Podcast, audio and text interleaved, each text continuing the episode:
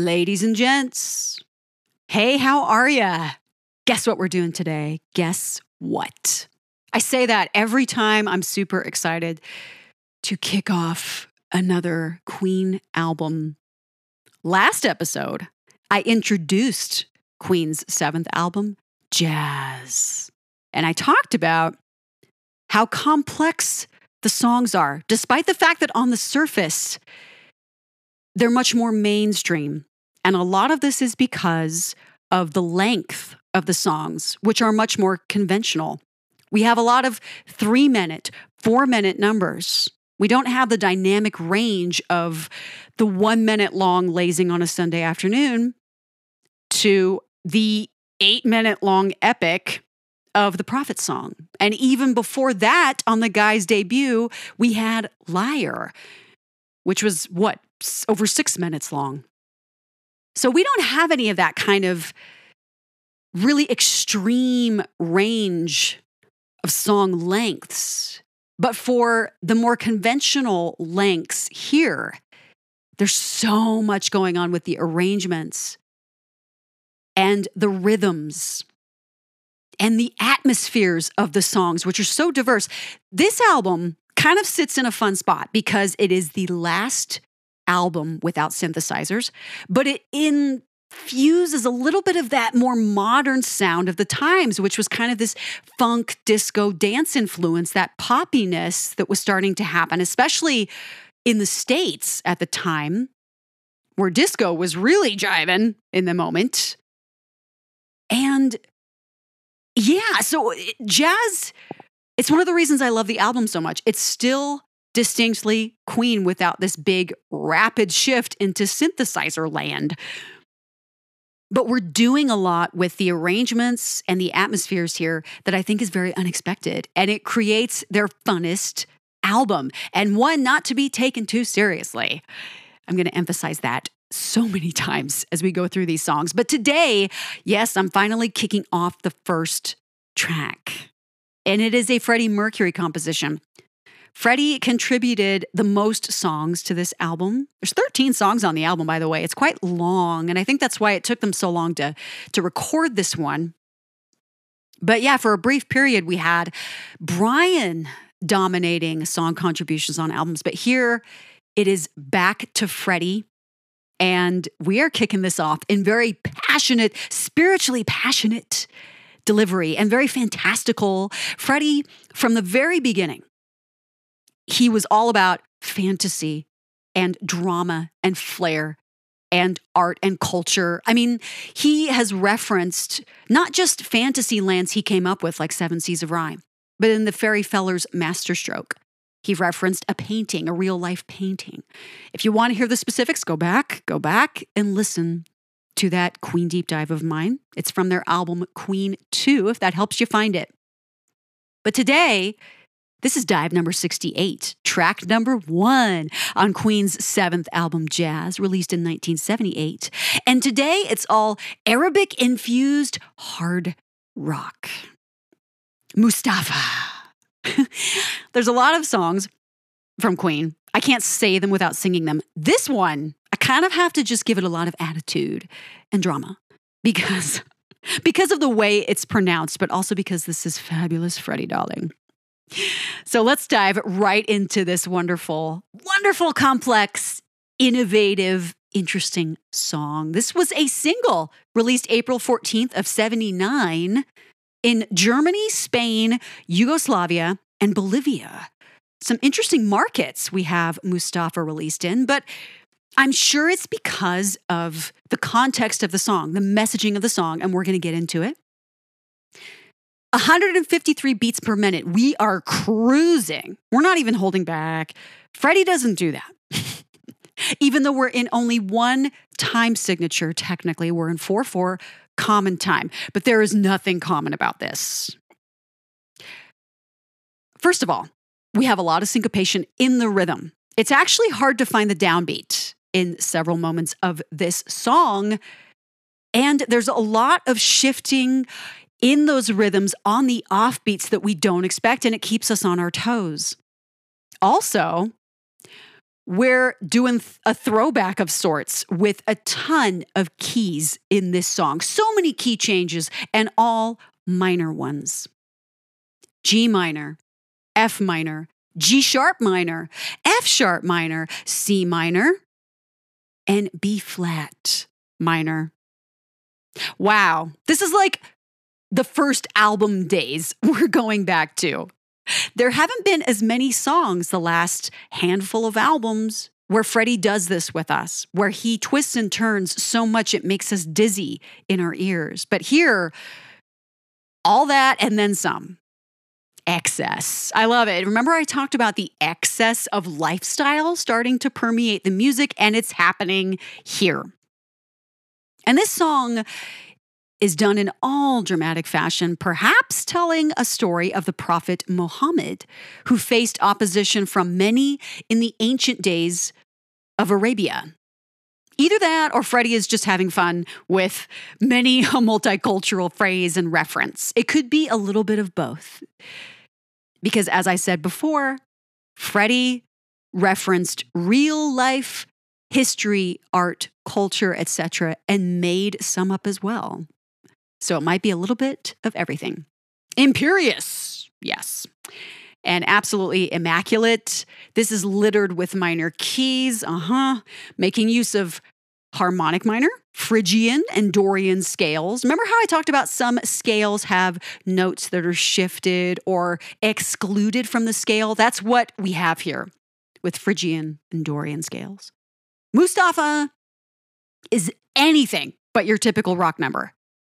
And like much earlier Freddie compositions, yeah, Great King Rat, My Fairy King, he takes us through so many keys.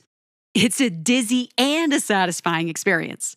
Freddie reels us in with a cappella vocalizations that capture the mood and mystery of an Arabic chant in the evening or something. I can close my eyes and listen to it, and I feel like I'm in a market somewhere and it's getting dark out and I can hear him from a little bit of a distance. It's magical that way. And throughout this entire number, his inflections and pronunciations are spirited, assertive, confident, charismatic.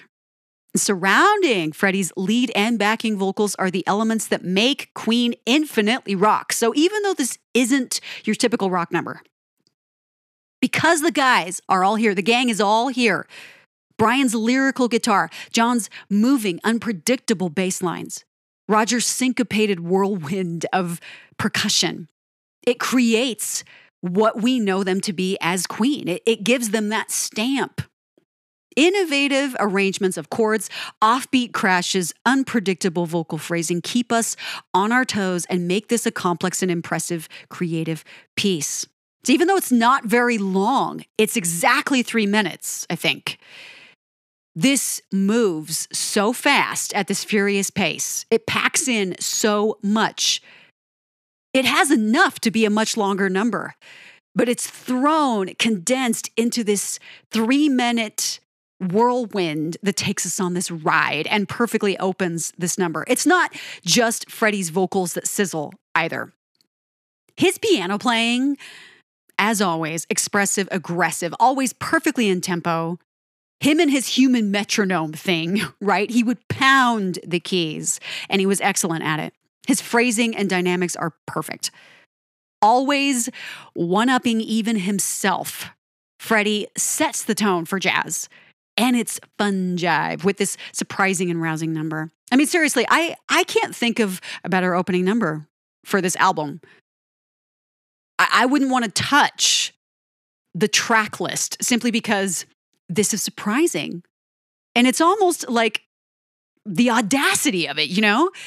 Because it is so out of left field, even for Queen. We now know this band will dip their toes into anything when it comes to style and attitude in a song.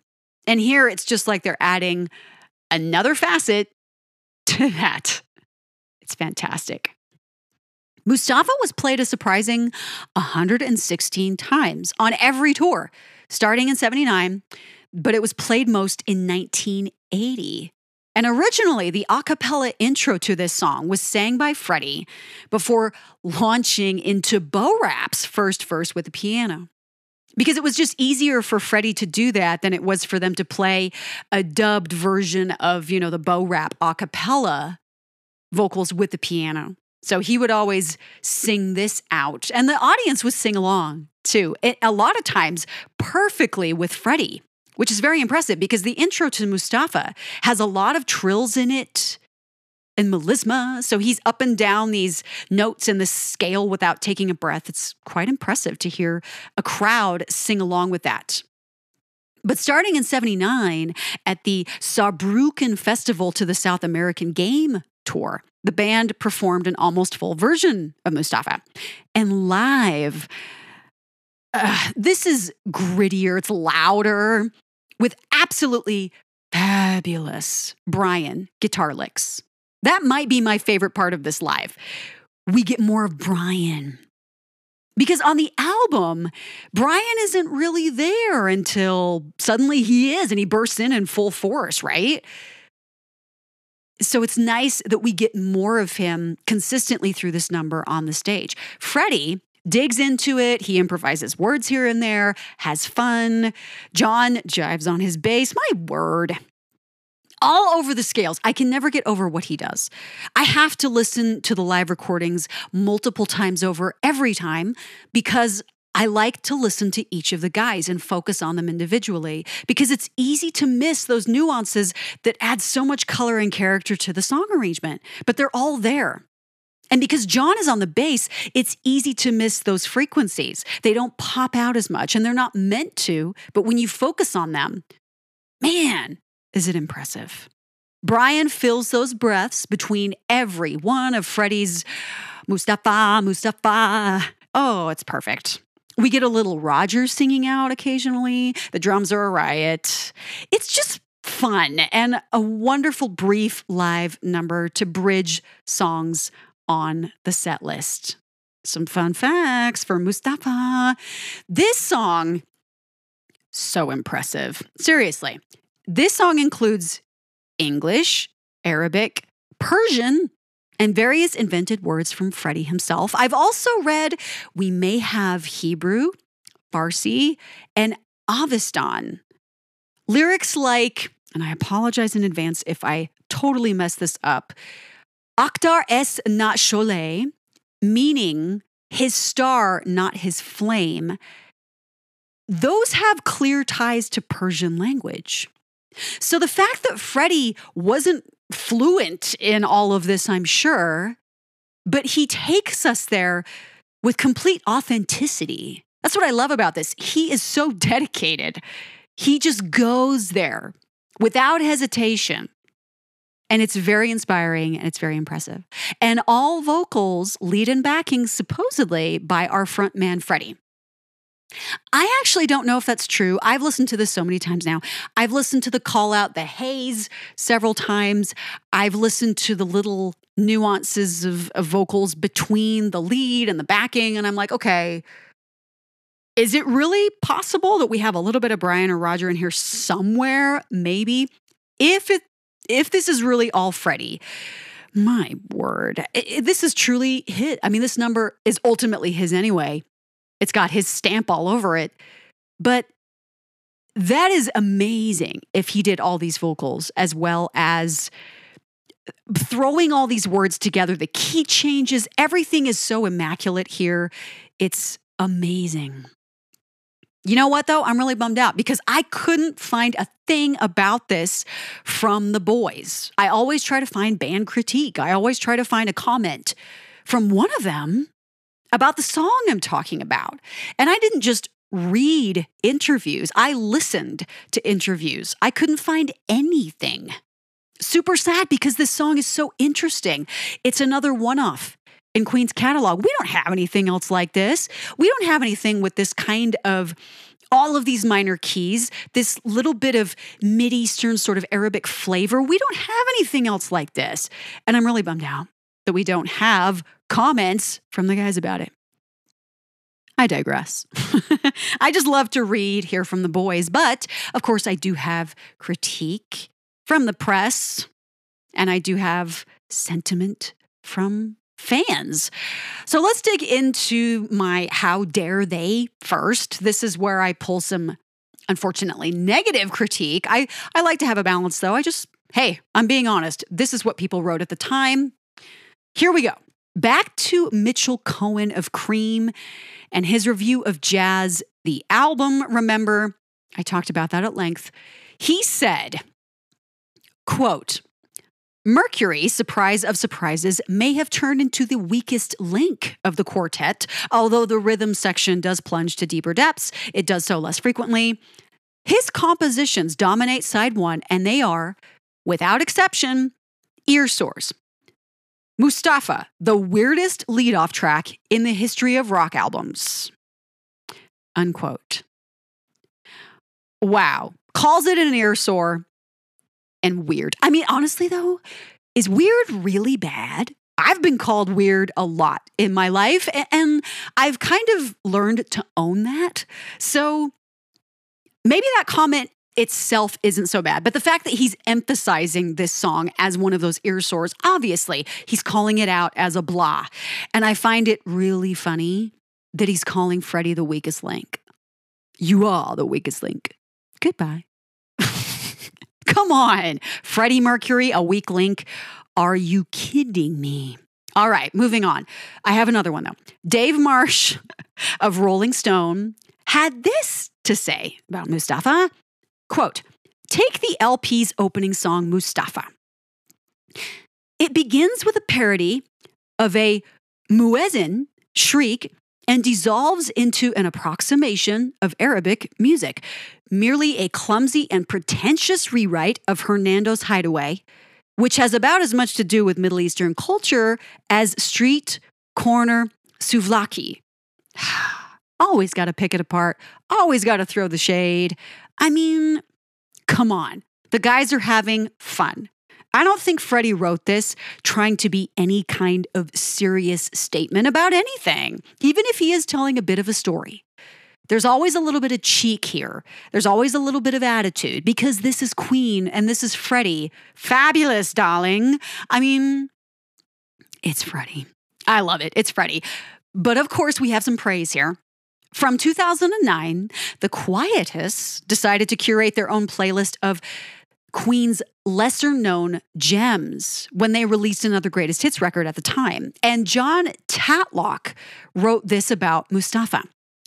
Quote, Queen were getting truly demented by this point, and one can only assume that cocaine was extraordinarily pure in 1978.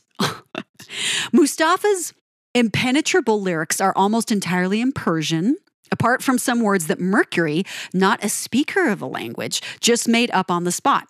Set to a galloping piano backing, there are no guitars until May's doomy, grinding riff crashes in halfway through. Probably the weirdest opening track in rock LP history.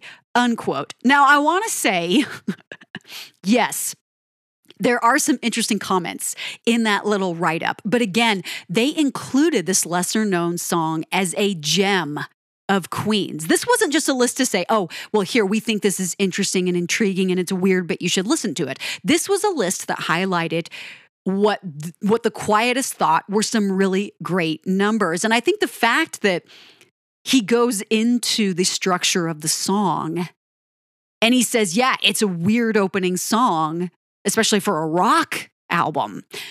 I think that says a lot because it's a standout. It's very unique. I mean, this isn't just something we never get from Queen again. This is something you really don't hear from anyone. Who else would dare to do this? Who else would have the audacity to do this except Queen? It's, it's like these other vaudeville numbers that Freddie came up with. Who else would do that? Nobody. Nobody would do it. So yeah, I think that I think that statement is actually pretty cool. It's very honest, but it's pretty cool. And in a retrospective review, Ultimate Classic Rock ranked every Queen album and put jazz at number 3, which I think is very cool in and of itself, commenting on various deeper tracks on the album saying this. Quote, Jazz is astonishingly deep with underrated Queen gems, ranging from Mercury's Eastern spiced wig out, Mustafa, to Deacon's headbanging beast, if you can't beat them, join them, to Taylor's infectious disco tune, Fun It. And we will talk about those songs later. But that is a wonderful nod to not just Mustafa, but jazz as a whole. I mean, they put it at number three. Didn't I mention when I kicked off this album that many fans, many fans rank this album pretty high on their all time Queen album ranking? I've seen that a lot. And the sentiment around this song is it is fun. Don't take it too seriously. This is something that will get your foot tapping and keep your attention because it's that interesting and it's totally impressive. I mean, we're moving at a fast tempo. We have all kinds of syncopation going on. Freddie is doing things with his voice that is absolutely astounding. And Brian's guitar, John's bass. I mean, get real. This is amazing. And it opens so unassumingly. Freddie, a chant. Freely, no tempo, a cappella, melodic, passionate. It sounds very serious, which I suppose is very misleading. It's spirited, urgent, just a bit over the top. Ah, la la la la, we'll pray for you. I didn't even do that right. Oh well. His melisma, it just speaks to how well he does that. So well done. Then, hey, literally, hey, it's playful. So if you thought this was serious, nope. Playful. And right away, we know we're in for something fast and furious. That piano up the scale. Dun, dun, dun, I love it. I love to sing it or try to sing it. The bass right along with it. The percussion, quick, effortless. Lots of key changes here already. Dizzying in its effect, but that's what makes this so fun. This is energized chaos, but totally cohesive and polished. Everything is in mono. Everything is in mono. That's the really surprising thing here. Freddie comes back, layered lead vocals, further emphasizing the melody on the piano. In fact, the instruments all follow a similar arrangement, even the bass. It creates such an intensity around that theme of sound and atmosphere, that Arabic touch the crashes of cymbals and heavy percussion dot the ending phrases with intensity. And into the verse, I tend to lose the downbeat here. Oddly enough, it happens almost every time. It sounds like the piano should be on the offbeat for some reason. So that's just where my ears go. It's the magic of the percussion, really. I love Roger's accents on the percussion during this section. Freddie's voice is fantastic. John's doing those awesome persistent staccato notes, offsetting Freddie's soulful delivery. And key change. Mustafa, hey, Mustafa. Love that arrangement.